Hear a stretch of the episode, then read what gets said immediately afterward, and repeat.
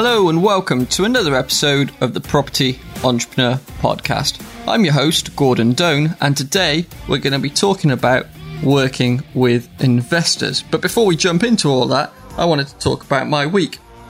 And I wanted to uh, mention about my uh, training runs that I had done prior to my marathon. So I talked about my marathon running the half marathon last week on the podcast. I've, I talked about the training. Um, what I didn't mention was a very big thank you to my friend Nick, who helped train me and prepare me for the race. I certainly wouldn't have been able to um, get the time that I did um, without his help, so I very much appreciate that. I just forgot to mention that, so um, definitely thought that was worthwhile mentioning on the podcast. So this week has been kind of a recovery week. I've done a few short runs. I've done uh, the regular 5k park run this weekend, uh, and I did a short, uh, real short run this morning, a couple of miles, just under. Um, so just about to start getting back into it again. Um, so getting back into the regular training. Um, this week I spent um, another day up at Progressive um, Property, which is always good. I always enjoy that. Um, it's always great to be learning uh, new things and meeting new people. So um, been a nice quiet week this week. Been uh, busy in time wise with um, getting here and there to places, but pretty good otherwise. So I hope all your weeks have been fantastic um, and you've had a full week. Um, so let's jump into today's topic, which is working with um, investors. So there, there are two uh, formal types of investors, which we'll get into in a second. Um, but first of all, um, let's talk about the kind of investors you could work with. Now, an investor could be somebody um, who who you know already, like a friend or family member, or you know they could be professional investors, uh, people you meet through um, either the property community or um, other uh, place people you meet other places as well can be investors. You know, you can meet investors anyway. If you're part of any clubs or membership groups, um, you know, anybody you talk to can be a potential investor. Um, you know, when, when you're talking about investments, it doesn't just have to be money. We're, we're going to be talking about the money side of things today, but it doesn't just have to be money. You know, you might be able to invest with somebody else in terms of who's, who's got, um, some skills and some, um, in-depth knowledge that you might need to help drive you forward. So they might invest with you, invest their knowledge in you. Um, so there's all different kind of investments, but like I said, today we're going to be covering off the kind of money side of um, investing. Um, so like I said, there's two different types of investors. Um, there's what we call uh, sophisticated investors, and there are also what we call non-sophisticated investors. Um, now, there's a very big difference between the two, and um, I'll cover those off for you. so start with the easiest first, non-sophisticated investors. Um, I don't really like term non uh, non sophisticated and sophisticated, uh, but that's the kind of the formal FCA um, terms for it. So we'll stick with those. There are a whole host of other names as well, but those are the kind of um, the, the, formal names that, like I say, the FCA use. So it's worth, uh, the, which is the Financial Con- Conduct Authority. Um, so we'll stick with those terms because that'll make it easier. Um, so the non-sophisticated investors uh, people like friends and family and maybe solopreneurs that you that you um, work with or have met through through your property uh, network.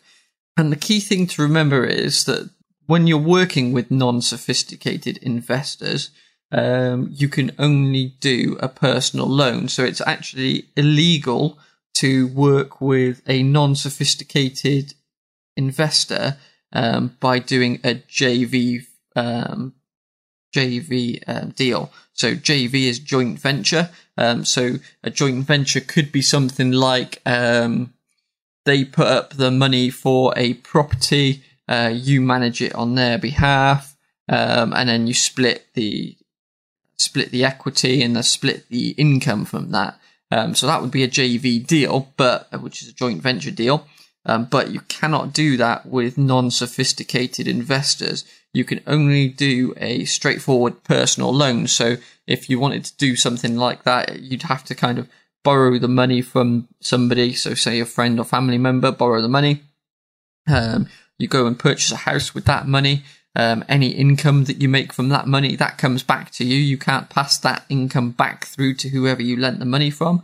Um, you have to um, then um, arrange interest on that loan. So um, it's just like a straightforward personal loan from a bank. So you borrow ten thousand pounds, um, you set an interest rate, and you pay the loan back plus the interest rate, um, and that's how it works. So um, you keep all the money from the, the, the profit from the deal, whatever the deal is, um, whether you're buying a house or, or doing something else. Um, but you can't pass any of that income, like I say, back through to the uh, investor.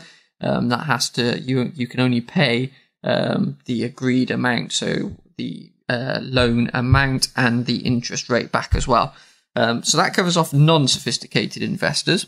Um, sophisticated investors um, are, the, are, the, ones where you can do a JV partnership with. So, uh, like I said, I gave the example previously. So, who are um, sophisticated investors? Um, so they can be venture capitalists, um, angel investors, or private investors. There's a whole host of um, people who could be sophisticated investors, and you may have some friends and family that kind of fall into this category as well. but there's a, a specific um, set of uh, rules that or um, uh, limitations that they have to meet so that um, to become a sophisticated investor. Um, and they are. I'll run through them. There, there are three different um, three different uh, criteria that you have to meet to become a sophisticated investor. Um, the first one is uh, they don't have to meet all of these. They have to meet either any of these. So it can they can meet a couple of these, or they can only uh, they don't have to meet all of them, but they can just meet one of them, or they can meet multiple. Um, so the first one is um, uh, earning in excess of hundred thousand pounds per year. So that's pretty straightforward. If you earn a, over hundred thousand pounds per year, um, you're automatically a sophisticated investor. Um, the second criteria is um, that you have net assets to the value of £250,000, which excludes your primary residence. So if they have a property portfolio that's worth half a million pounds, as long as that portfolio excludes where they live, um, they, then they're a sophisticated investor.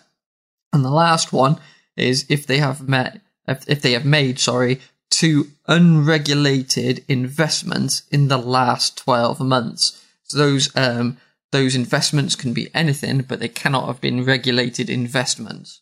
Um, so, and again, that's pretty easy to uh, ask somebody if they've made any unregulated investments. Um, so that's how you find out or work out whether somebody's um, a sophisticated investor or not. Now, the most important thing is when you're um, doing a JV deal, or if you are doing a JV deal, um, you have to ensure um, that the person's a sophisticated investor If you ask them that they're a sophisticated investor and they say yes, uh, you do the deal and then um, there's an investigation down the line and it turns out that they're not, um, you can be prosecuted for that. Um, so the way to uh, uh, avoid that problem is to ask for um, evidence that they're a sophisticated investor, which should be pretty easy and pretty straightforward to do. So obviously, if they earn in excess of 100k a year, um, you can get their um, bank statements to prove that they have that income or um, a pay slip from their job if the, if that's available. Um, if they have net assets to over a quarter of a million pounds, um, you can ask for proof of that. See documentation and uh, uh, ev- evidence and proof of that. Um, take take a photocopy of both of those things if if if you can, so that you can keep that on your file. So if there are any questions further down the line, um, you can refer back to it and, and, provide that to the FCA if necessary. And equally with the third one, um, you need that proof that they've made two unregulated investments. Now that might be a, a letter from an accountant, uh, accountant or an accountancy firm. Um, it could be um, documentation um, of, of the deal itself. Um, and again, just take copies of that um, and keep that on your file so that you can refer back to it in the future if you if you need to. Um, as with most of these things, hopefully you will never have to refer back to that uh, those documents, but at least you've got it there tucked away in a file, nice and safe if you do need it. And the FCA um, ask questions around that, which which does happen. Um, so if you want to look at more details around this, um, those um, those rules and those guidelines can be found online. If you just Google FCA PS thirteen slash three, um, PS stands for policy statement, um, and the um, the policy statement number is thirteen forward slash three. Um, that kind of gives you all the regulation details, but those are the kind of key bits of the uh, of different types of investors. Um, we've covered off there. Um, those really important. There's those really important differences um, to make sure that you kind of understand and set up your investment or other people's investments correct. Um, you don't want to kind of get into the wrong side, get onto the wrong side of um, the FCA rules and regulations because you're going to find yourself in a really tough place trying to sort all that out in the future. Um, you know, you may be prosecuted and you may even go to jail if, if um, they find um, significant wrongdoing. Um, so definitely it's worth taking the time and effort to fully understand this. Um, like I said, I've re- I've covered off the really high level points there, the differences between the non sophisticated and the sophisticated investors, and what you can do with each of them. Um, so hopefully that's been helpful today.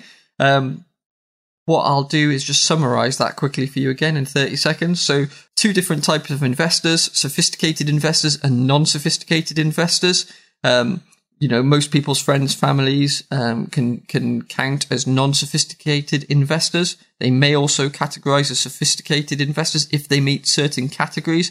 If you earn in excess of hundred thousand pounds per year, or have net assets of over two hundred and fifty thousand pounds per year, excluding your primary residence, or if you've made two unregulated investments in the last twelve months, then they will count as a sophisticated investor, and you can happily do JV deals with those investors.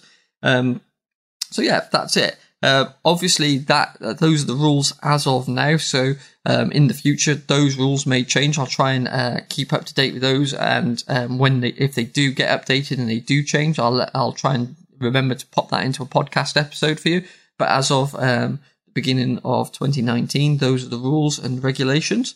So, like I say, hopefully that's helped. Um, what I'll do is um, get some further information onto the website, uh, onto um, Facebook as well for you guys to read a bit further. If you go onto my Facebook page, um, the Property Entrepreneur, um, just Google the Property Entrepreneur Podcast, um, you'll find my pa- Facebook page. Go on there and I'll put some more details on there for you. Uh, hopefully, you find that useful. Stop listening to me, go out and get some more property deals. Thank you very much. See you next week.